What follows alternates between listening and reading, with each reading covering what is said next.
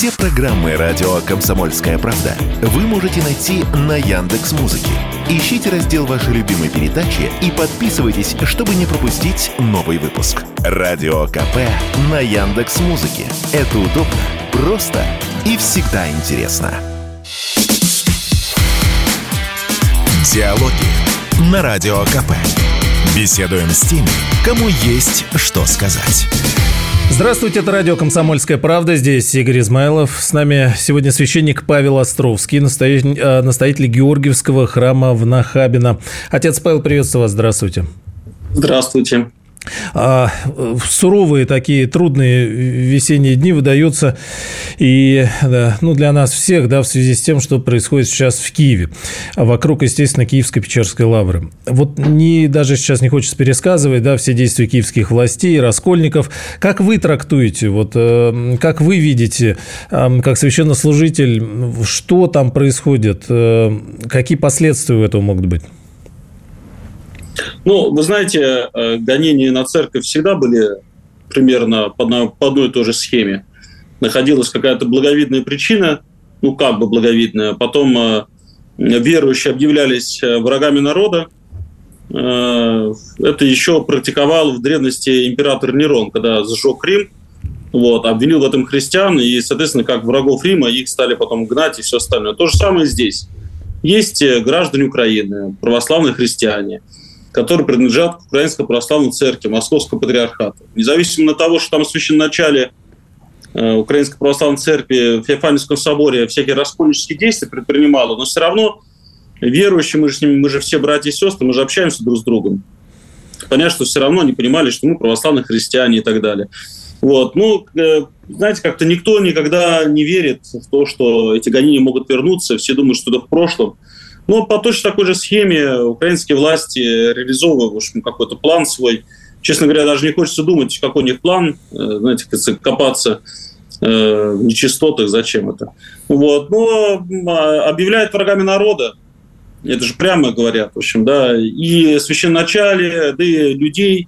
Ну и все, и, собственно, дальше идет э, полномасштабное гонение.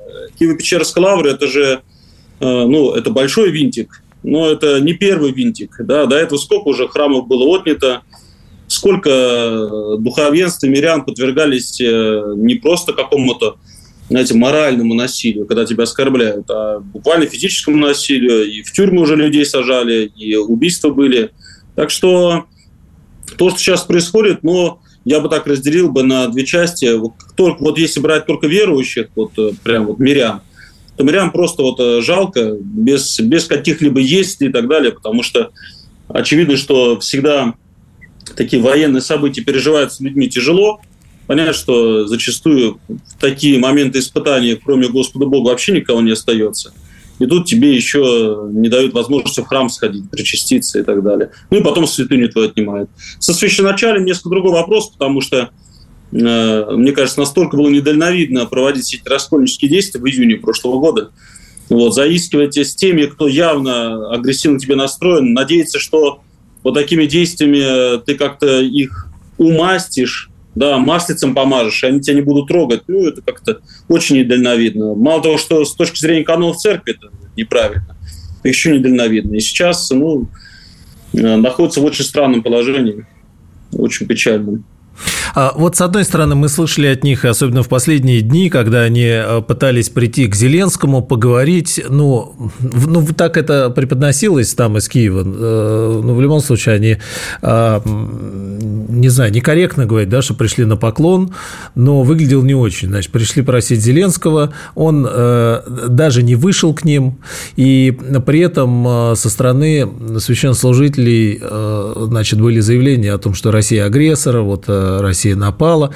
Это с одной стороны. С другой стороны, мы все прекрасно понимаем, в каком состоянии находятся там сейчас э, и, и священнослужители, и простые люди. И, в общем, когда за любое слово человек просто исчезает. Просто исчезает. И в лучшем случае он исчезает, а в худшем это страшные пытки, которые начинаются. Но а как, на ваш взгляд, а, могли поступить или должны были поступить? И можем ли мы здесь, э, ну, не то что критиковать, да, какой вот как мы должны к этому относиться, к, к их действиям? В любом случае, мы, мы, конечно, поддерживаем церковь нашу, но вот по всем, вот если пройтись вот по каким-то вот этим точкам опорным. Ну, знаете, если у тебя ребенок ушел из дома э, и даже от тебя отрекается, ты все равно за него переживаешь, все равно твой ребенок, да? И в этом смысле э, Русская Православная Церковь, э, вообще вот Московский Патриархат является матерью церкви для Украинской Православной Церкви, поэтому э, как, как бы там ребенок не заблуждался, все равно э, как бы мы переживаем, и мы едины, вот. А Э, собственно, понятно, почему э, церковные иерархи в Украине пришли к э, значит, офису президента, ну, потому что больше некому прийти. От матери церкви ты отрекся.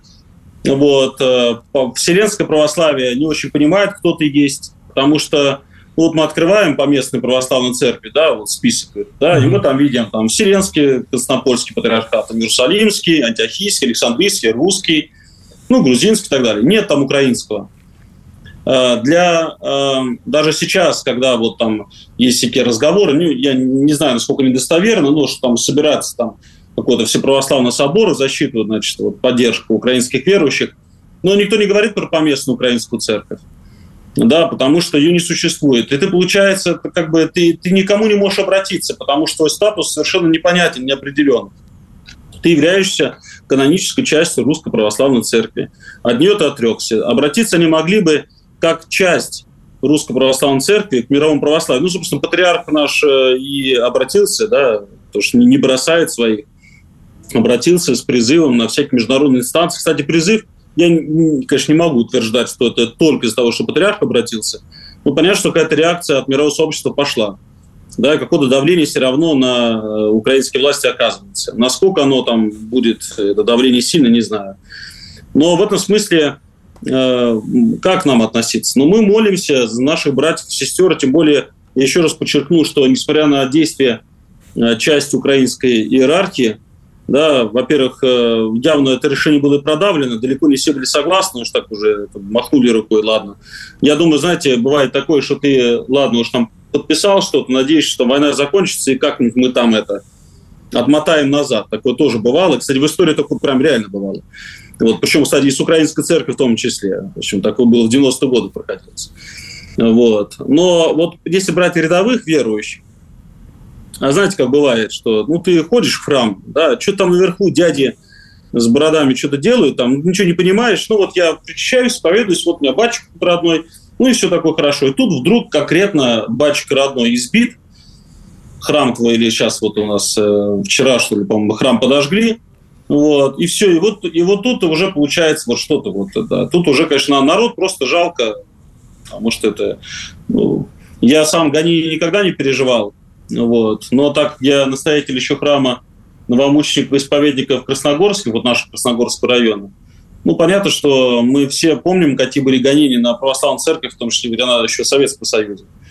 Э, у нас э, куча порушенных храмов стоит, э, и в том числе в России – то есть в этом смысле, что просто люди понимали, ПЦУ, то есть вот эта раскольническая организация, она туда не зайдет. То есть эти храмы просто так и будут стоять разрушены. Народ-то не пойдет. Народ не пойдет к раскольникам. Как народ пойдет к тем, кто избил или убил нашего священника, ну, к тем, кто сжег наш престол и так далее. Не пойдет народ. Просто будет стоять такие, знаете, сооружения культовые. Ну, может, там будут, как это в советские времена тоже было, дом культуры сделают, спортзал, ну, какой-нибудь, знаете, вот за Украину, чтобы. Ну и э, так это будет печально, если все так не, не будет и радикальных событий. Там, Украина будет существовать, ну, соответственно, так это будет какое-то время. Потом э, поколение пройдет, может быть, что-то отмотается. А есть, кстати... Это в лучшем случае. Говорят, что у Раскольников вообще э, не так много прихожан, чтобы обслуживать даже э, там действующие соборы, и уж в том числе и Лавру. Или это не так уже? Вот какой расклад вообще по... А, последние годы ведь еще и... Да как годы уже, десятилетия, тенденция на громадное количество сект на Украине оказала свое влияние, и американских, и каких хочешь. И много говорилось о том, что вообще отток произошел. А, вы по своим наблюдениям, по контактам вот э, в этой сфере, что, что наблюдаете? Ну, смотрите, э, во-первых, э, Украина, да и до сих пор еще, она все равно как-то разделена на три части. Откровенно прям украиноязычную, это западная часть, центральная и восточная. Угу. Восточная, где боевые действия сейчас преимущественно идут. Понятно, что там, где вот совсем запад, там больше греко-католиков, это те, которые униаты, да, угу. подчиняются они вообще не православие, это католики, да. Там, правда, очень много сект, там э, тоже есть в какой-то части мы прихожанам на ПЦУ.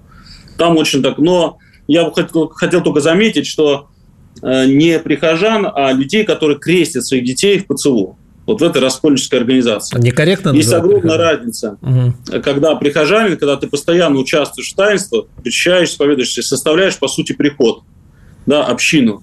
И люди, которые просто приходят ребенка покрестить. Вот в этом смысле количество людей, которые просто будут крестить, они вообще не разбираются. Они, и, честно говоря, и два года назад, когда только Томас получил ПЦУ свой раскольнический, то есть они и тогда не разбирались что сюда идешь, что сюда, в общем. То есть им важнее просто формально ритуал э, сделать и дальше. Ну да, такое в России мы тоже можем наблюдать. Ребенка покрестили, в храм даже на Пасху некоторые не заходят уже. С нами священник Павел Островский, настоятель Георгиевского храма в Нахабино. Продолжим через несколько мгновений. Диалоги на Радио КП. Беседуем с теми, кому есть что сказать.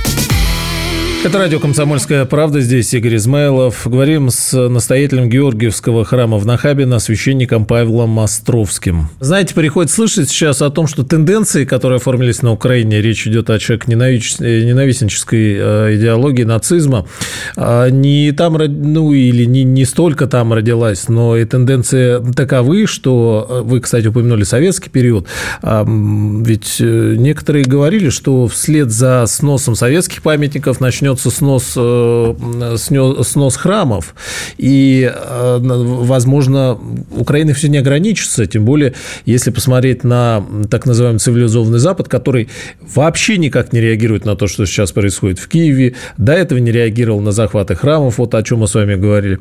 Там-то давно уже в храмах квартиры, и э, там, да, плитка – это элемент дизайна, мозаика, может быть, или икона какая-нибудь, совсем другое отношение.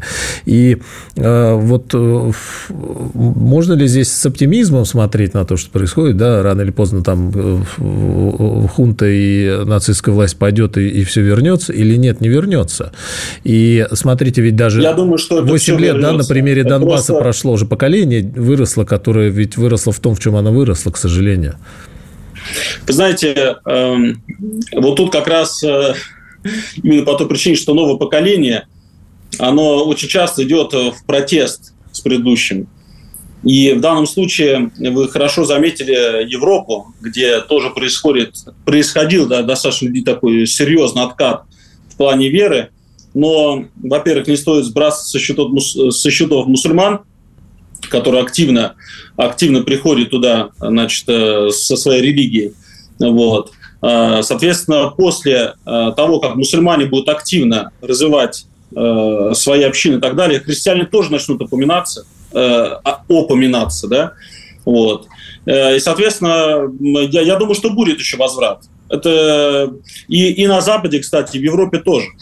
Вот. Просто когда э, люди, вот они в полной мере насладятся, в кавычках, вот, вот этим безбожием, вот своей такой либеральщиной, да, когда совсем вот э, плохо станет, пойдет, ну это как, знаете, помните, реклама кислотно-щелочного баланса, да, то есть сначала вниз, потом вверх. Ну, так всегда это будет.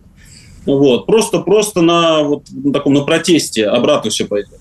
У нас, кстати, мы, вот вы вспоминали Советский Союз, ведь то же самое было, но это, правда, не у нас недолго продолжалось, но когда Союз распался, был же прям в 90-е годы всплеск такой, прям народ ринулся в храм. Mm-hmm. Жалко, что мы как-то на, этом, на этой волне как бы ничего не сделали глобально, ну, это печально. Вот, э, в общем, это отдельный вопрос. Вот, я думаю, что и в Украине тоже такое будет. Э, но единственное только, что было понятно, когда я говорю, что это будет, это не означает, что это будет через 5 лет, через 10. Это запросто может быть и через 150, и через 200 лет. Но это будет. Э, это, это посмотрите историю, например, Грузии православной. Грузия достаточно длительное время была мусульманским владычеством, а потом при царице Китиване вернулся православие. Греция, православная страна, тоже находилась в запустении православном. И был такой равнопостный Космай Италийский, который вернул в православие. Ездил буквально вот так по селам греческим и рассказывал о Христе. И греки вот встрепенулись, вернулись к православию. Так что в этом смысле эта история уже такая была неоднократно. Думаю, что и сегодня только возможно. По крайней мере, я оптимист. Я верю, что э, все-таки у христиан еще есть порох в пороховницах. Не хотелось бы апокалипсиса уже прямо завтра. А вот Папа Римский э, тут давеча заявил, что э, он готов подключиться и там э, каким-то образом, значит, ну, не очень понятно, в, в каком статусе, посредника или помочь урегулировать. На ваш взгляд, есть возможность такая? Может оказаться какое-то давление оттуда и какой интерес у Папы Римского? Ну, у католиков всегда был один интерес, это чтобы больше людей пришло в католичество под любым соусом, да, поэтому э, логику Папы Римского, Франциска очень понимаю. Вот был бы я Папой Римским, действовал бы все прям вот так под копирочку. Но понятно, что хочется католикам сказать, ребят, решайте свои проблемы, у вас их тоже очень много, угу. в том числе в плане расколов и разделений внутри самой Римо-католической церкви, да и тоже и проблем там, э, этических много и так далее, да. Вот. Э, по крайней мере, в православии сейчас хотя бы не обсуждается вопрос легализации однополых там, брака и все остальное, а у рим-католиков обсуждается. Там, конечно, слава богу, консерваторы всячески это отстаивают. Пока. Но, по крайней мере, да. да, проблем у них, мне кажется, своих хватает. Но понятно, что Папа Римский, ну, как крупный, в том числе и политик, он выступает, э, э, он как бы говорит такие слова, которые сам же точно знает, никогда не будут реализованы. Это просто слова. То есть очевидно, что Папа Римский понимает, что никогда э, римский папа, пока он является ну, католиком, нет, он может покаяться, стать православным, да, римским епископом, мы примем в православие, мы всех кающихся принимаем. Ну и, соответственно, тогда, пожалуйста, конечно, э, вот он вернется в православие, и там посмотрим, может быть, выберем его в качестве третейского судьи. Но пока он не имеет отношения к православной церкви, никакого, да, э, мы считаем, что католичество – это ересь, да, это, в этом убеждено все православие. Так что, ну, э, это было бы как-то странно, знаете, когда у человека какие-то проблемы в квартире, вот, и мы решили позвать э, человека, который, не знаю, там, спортсмен, чтобы он решил нашу проблему. Ну, спортсмен не имеет отношения к нам. А, кстати, интересно, немножко возвращаясь, на ваш взгляд, а почему мы не слышим или слышим, но не слышим, да, из э, других стран э, прихожан и священнослужителей, говорящих о том, что, ну, что-то не то происходит в Киеве, мягко говоря, ну, хоть что-то говорящих по этому поводу? Ну, э, знаете, я думаю, что тут э, два момента есть. Во-первых, э, может, просто мы не знаем о том, что они говорят. Да, это вопрос к нашим средствам массовой информации. Не, ну интернет есть, вроде быть, есть, но ютубы, то есть было бы как бы желание, наверное. И Я думаю, что... Мы слышим Россию опять только вот во всем мире, да, голос России. Ну, я думаю, что тут еще связано с тем, что люди все равно так иначе смотрят свои источники информации. И э, по опыту общения с своими э, друзьями, которые уж точно не будут меня обманывать, э, которые живут там в Италии, в Швейцарии, в Америке, то, конечно, информация подается, ну, так скажем, не так, как нам бы хотелось, уж точно, да. И в этом смысле вполне, я вполне допускаю, что там, например, о Киево-Печерской лавре, о том, что прямо такие гонения, все, что мы видим, просто могут даже и люди не знать. Вот. В конце концов, Э, помните, когда были всякие нестроения с православными христианами в Сербии, там, в Черногории, но мы, мы, русские, об этом знали, потому что сербы наши братья. Угу. Но в целом мир тоже молчал. Вообще сейчас люди, мне кажется, за переизбыток информации живут по принципу «моя хата с краю». Вот. Некое такое печальное явление. Слишком много, слишком много разных трагичных новостей.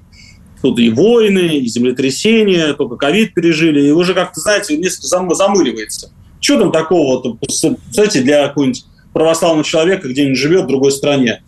Там вот землетрясение, погибло много людей, там монастырь какой-то отжали. Э, я думаю, что, может быть, жители какой-нибудь православной Греции даже не знают значения Киево-Печерской лавры для нас. То есть для них это просто монастырь, это, это для нас это значимая святыня. Вот, а для них, может быть, вообще ничего не значит. Так что здесь слишком много причин может быть.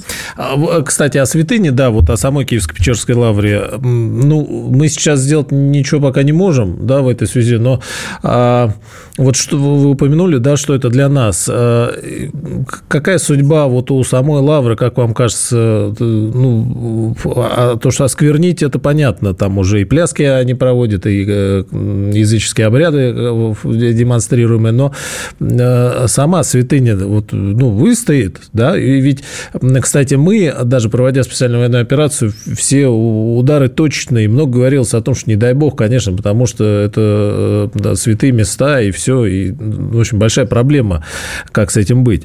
А вот там может такое случиться, не дай бог, да, что и разрушат, и сожгут, еще что-то, не, не пойдут на это? Сложно, понятно, Знаете, говорить, да?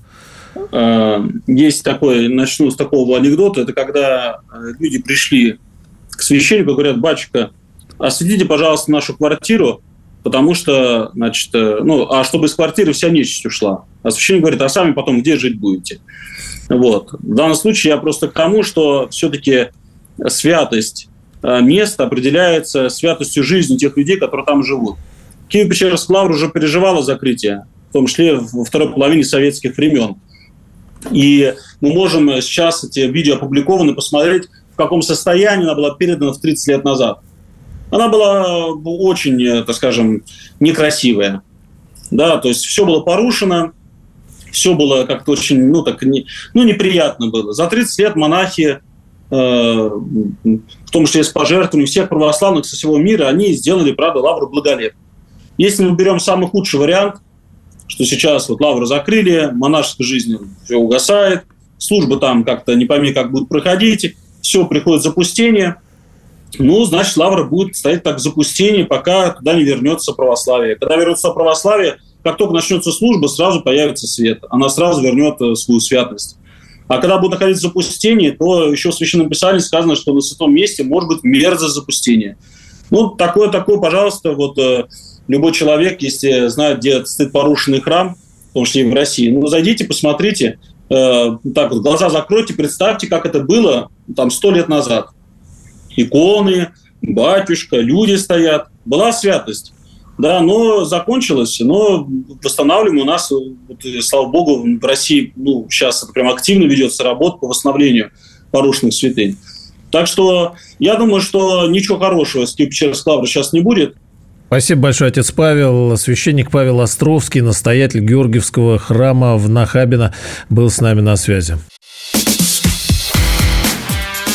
Диалоги на Радио КП. Беседуем с теми, кому есть что сказать. Это радио «Комсомольская правда». Здесь Игорь Измайлов. Сегодня с нами Роман Силантьев, руководитель правозащитного центра Всемирного Русского Народного Собора, профессор Московского государственного лингвистического университета. А, Роман Анатольевич, здравствуйте. Добрый день. Что происходит сейчас э, на Украине, в Киеве? Э, как вы трактуете события вокруг Киевско-Печерской лавры? С одной стороны, с другой стороны, хотелось бы немножечко, может быть, шире взять вопрос э, о христианстве на Украине. Какое будущее? Есть ли вообще будущее христианства, православной церкви на Украине? Или Киев последовательно доведет свое дело до конца? Вы знаете, если мы им позволим, они действительно доведут до конца, как минимум уничтожат украинскую православную церковь, а в перспективе, я думаю, и все христианство там сильно пострадает, поскольку они выбрали свои религии неоязычества, а вот. вот эта новая украинская религия, религия ненависти, она базируется на языческих ценностях.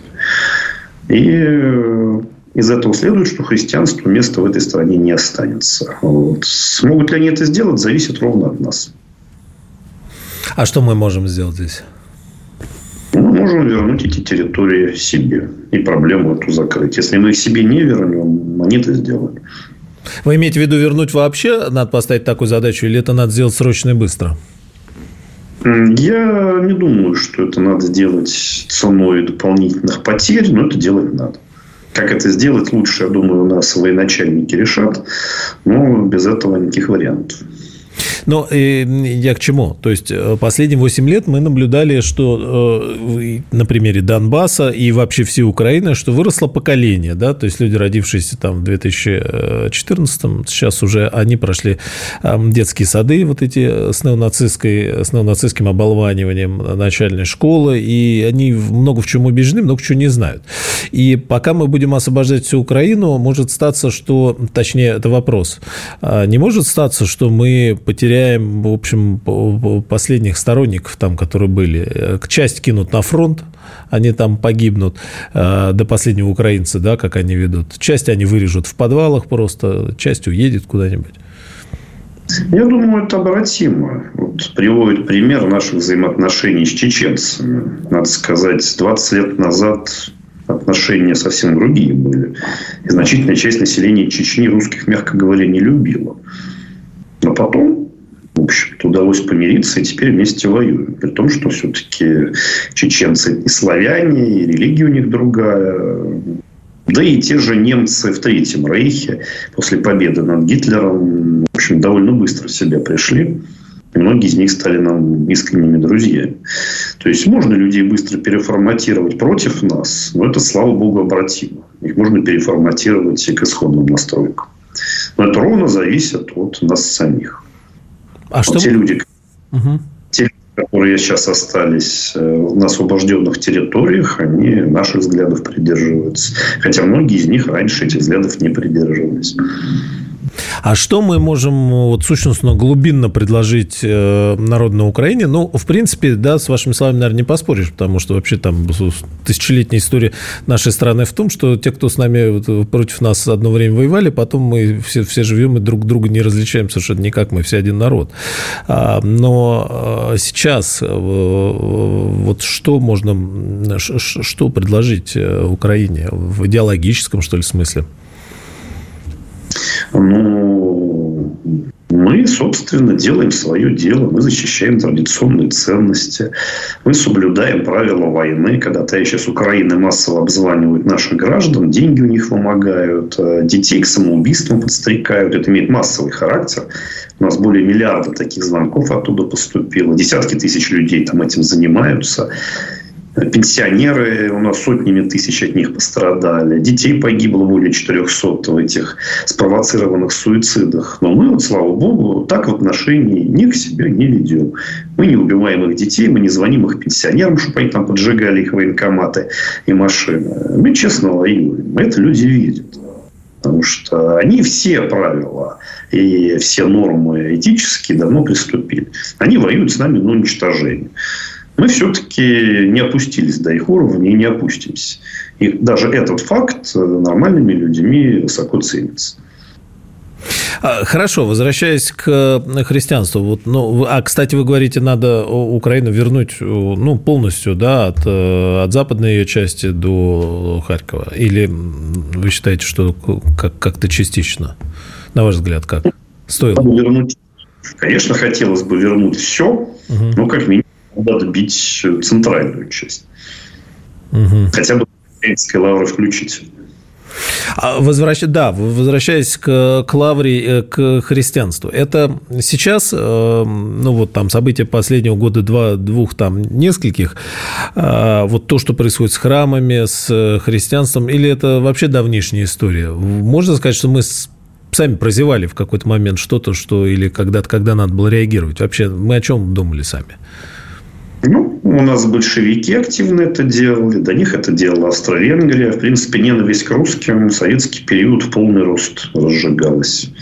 И до войны, и после войны. Был такой процесс коренизации, когда людей насильно записывали в украинцы, заставляли учить украинский язык. Те, кто его не учил, были репрессированы. Ну, как в лучшем случае с работы выгоняли. Советская власть во время гражданской войны за большие деньги учебники закупала по украинизации еще австро-венграми сделанные. То есть, э, ненависть к русским в основном шла вот по этой линии. И вовсе не вчера это появилось. То есть, эти все э, бандеровцы не появились при там, Януковиче или Ющенко, или уж тем более Порошенко. Они все были в советское время. Вот. Когда помиловали людей, которые карателями служили у фашистов и массовые убийства совершали, когда вообще эту тему не поднимали. Все это было советское время, и мы просто пожинаем плоды вот этой советской политики. Честно говоря, более дурацкой межнациональной политики мировой истории, наверное, не было, чем она была у советской власти. Но это именно в советской власти все народы жили под одним небом, не огрызясь между собой. У каждого был, была возможность развивать национальную культуру, коей не было после 91 91 года и, в общем, до советского периода. А главное, что в, с разговорами о советском периоде не смешиваемся ли мы с тем, что транслирует нам Киев о том же самом советском периоде. Наш президент сказал, что Украине не только денацификация нужна, и декоммунизация. И не надо об этом забывать. Ничего хорошего в советском периоде для дружбы народов не было. Народы между собой дружили не сильно, а регулярно грызлись, как вы заметили. Да? И русофобия, так сказать, присутствовала, и армяно-азербайджанские трения, много чего еще. У нас Армения с Азербайджаном прямо-таки в советский период между собой воевать начали. Русофобия в советский период? Конечно. Да. Русский. Ну, это печально. Русские у нас самый пострадавший народ, но не только русские у нас пострадали.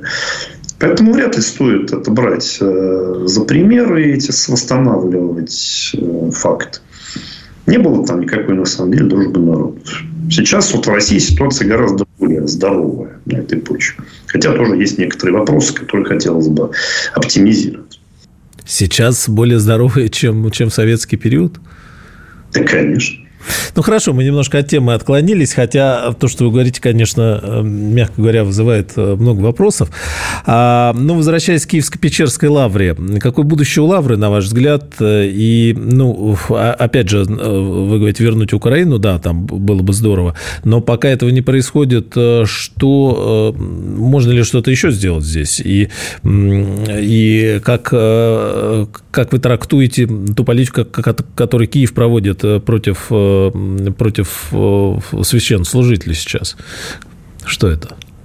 предсказуемая политика, естественно, враждебной считается Украинская православная церковь киевскому режиму.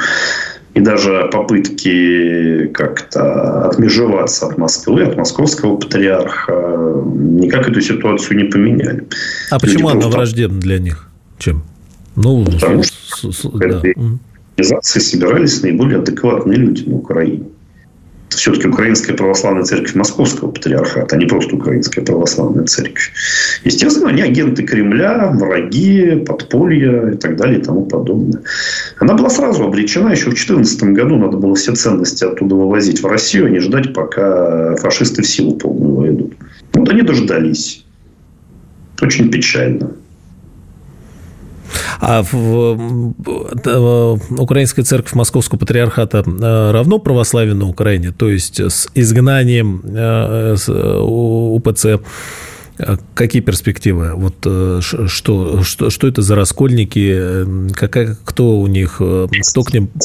Даже некорректно, не, некорректно говорить приходы, да? То есть даже как правильно сказать? Кто их аудитория? Это те люди, которые, в общем, или в других раскольнических организациях состояли, например, в Киевском патриархате, Украинской автокефальной православной церкви. Это те люди, которых, по сути, туда насильно загнали, то есть просто сказали, или мы вас храм не пустим, или это будет храм, соответственно, ПЦУ. Кто-то из духовенства на их сторону перешел, хотя массового характера это не имело, кто-то из прихожан. Ну и вообще вот станет вопрос, если хочешь быть православным, вариантов у тебя особо Роман Силантьев, руководитель правозащитного центра Всемирного Русского Народного Собора, профессор Московского государственного лингвистического университета. Продолжим через несколько мгновений. Диалоги на Радио КП. Беседуем с теми, кому есть что сказать. Это радио «Комсомольская правда». Здесь Игорь Измайлов. Продолжаем с Романом Силантьевым, руководителем правозащитного центра Всемирного Русского Народного Собора, профессором Московского государственного лингвистического университета. Роман Анатольевич, а если говорить вот о событиях, ну, можно шире период взять, да, а, которые привели к тому, к чему сейчас привели, последние 30 лет с 91 года, что происходило с церковью на Украине?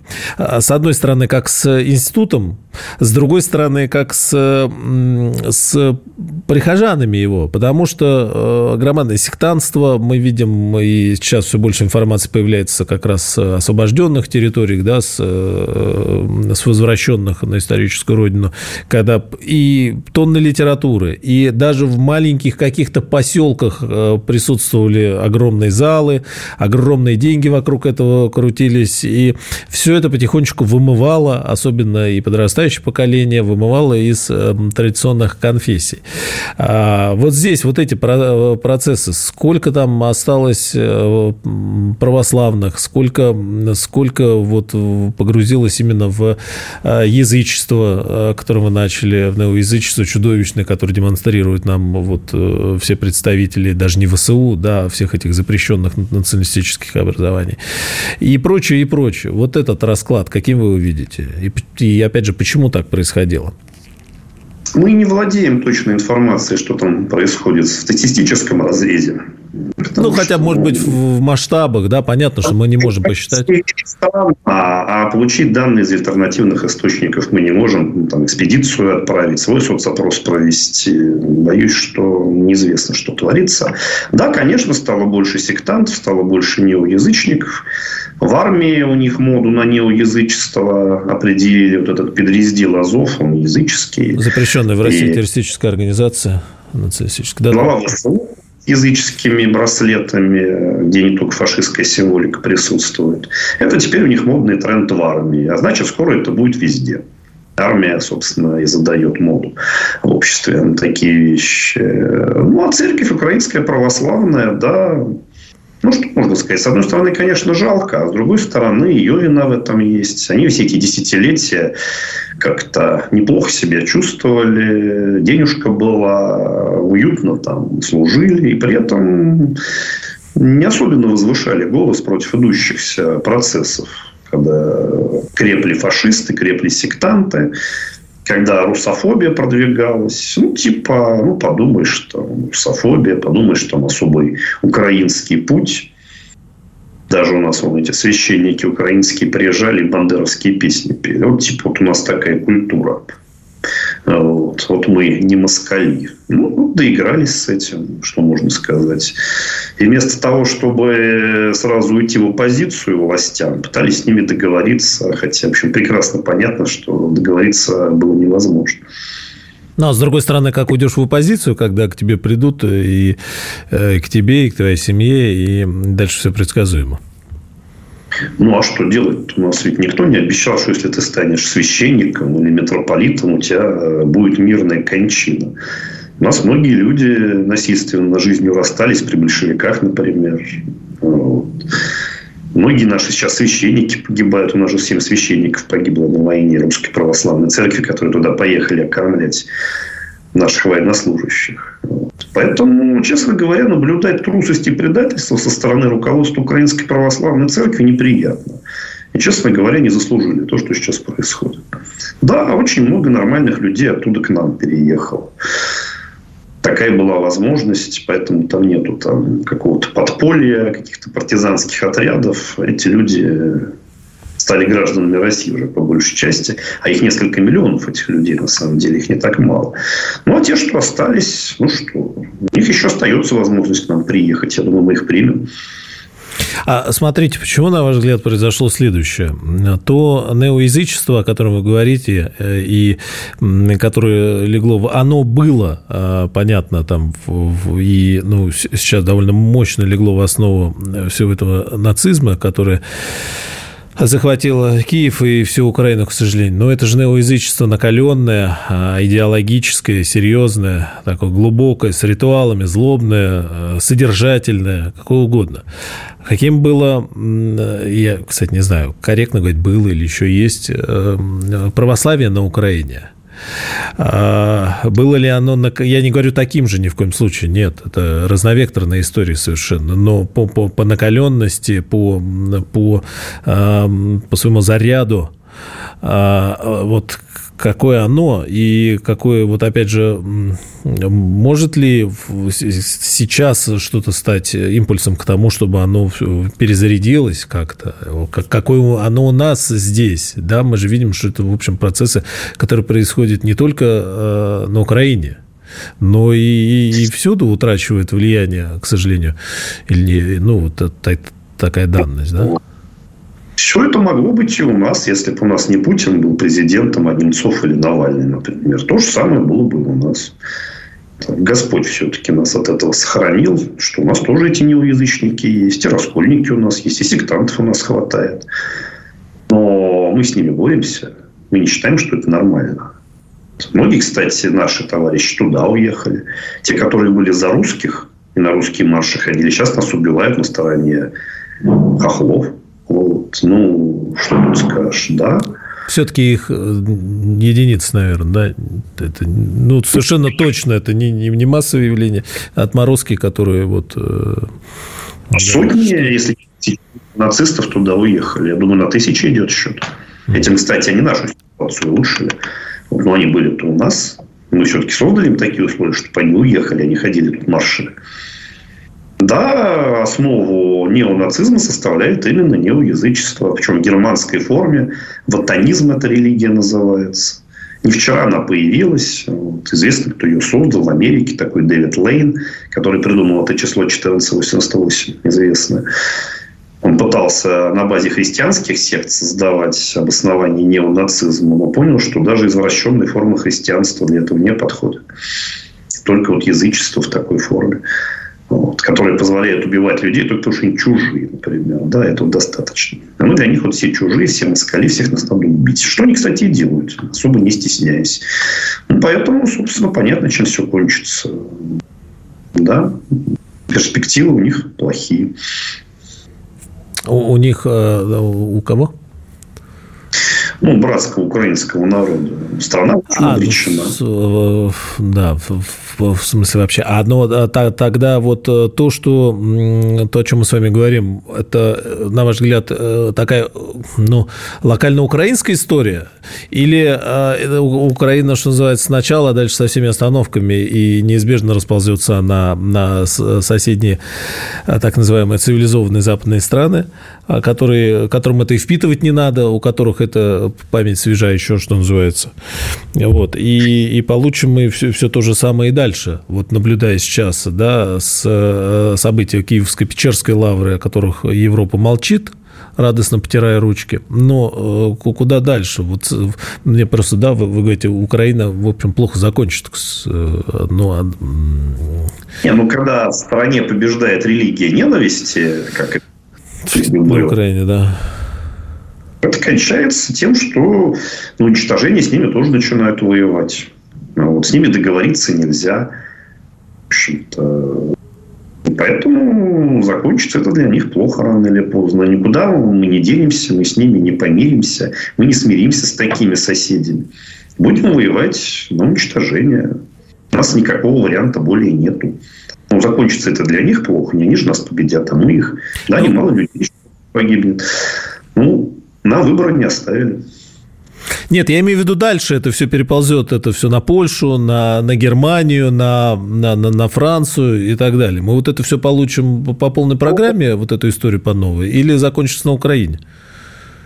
Так это во всем западном мире. Сейчас там неоязычество в форме сатанизма. Например. Вот, я же поэтому, да, и спрашиваю. Язычество – это сатанизм. И вот он в полный рост наблюдается. Да, и хри... стало больше стали агрессивными. Угу. Христианство в Европе тоже, в общем, все, все довольно печально. Это э, то, что там происходит. При этом э, постоянное недовольство уже местных жителей э, в Европе ценами, да, условиями, все остальное. Это же это будет приводить к тому, что будут истребовать твердый кулак там всюду, и, и, и мы будем потихоньку наблюдать то, что мы будем наблюдать. Вот, и, ну, скажу, очень часто побеждают популисты, у которых есть очень простые рецепты решения ситуации. Или буржуи всех вырезать с дворянами, или вырезать там всех жидов, соответственно, с цыганами, вот, и начинать на соседей нападать. Все это мы, к сожалению, проходили, и все это может вернуться. А почему бы и нет? Вот. Не победили мы, к сожалению, фашизм в 1945 году. Никуда он не делся. Новые формы более опасные приобрел. Поэтому, да, боюсь, что это все быстро не кончится. Времени, к сожалению, не остается. С нами был Роман Силантьев, руководитель правозащитного центра Всемирного Русского Народного Собора, профессор Московского государственного лингвистического университета. Диалоги на Радио КП. Беседуем с теми, кому есть что сказать.